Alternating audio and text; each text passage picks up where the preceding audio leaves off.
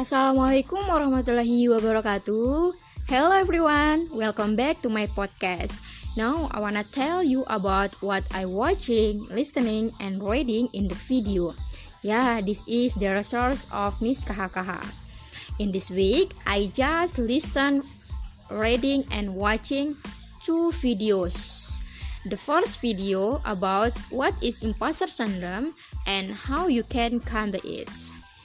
That video explain why cannot so many of us say feelings that we haven't earned our accomplishment or that our ideas and skills are not worthy of other intentions? Though they had high grades, they didn't believe they deserved their sports at the university some even believe their acceptance had been an admissions error. To call it a syndrome is to downplay how universal it is. It's not disease or an abnormal, and it is not necessarily tied to depression, acceptance, or self-esteem. So, where do these feelings of fraudulence come from? Yeah, people who are high skills or accomplished tend to think others as just as skills. This can spiral into feelings that they don't deserve accolades and opportunities over other people. Everyone is susceptible to phenomenon known as pluralistic ignorance, where we each doubts our self-preferred. At last, so far, the most surefire way to combat imposter syndrome is to talk about it. Many people suffering from imposter syndrome are afraid that if they ask about their performance, their efforts will be confirmed, and even when they receive positive feedback, it often falls to easy feelings of fraudulence. But on the other hand, hearing that an advisor or mentor has experienced feelings of imposter can help relieve those feelings. Yeah, guys, you can combat your own imposter syndrome by collecting and revisiting in confidence in some simple truths you have talent, you are capable, and you belong. Okay, guys, now I wanna explain about the second video.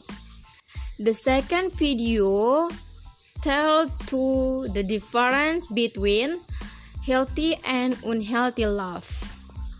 So guys, when you think about a chill, a close friends and or a romantic partner, the word love probably comes to mind and instantly other emotions arise in joy and hope, excitement, trust and secret, and yes, sometimes sadness and not be a word in the dictionary that more of us are connected to than love.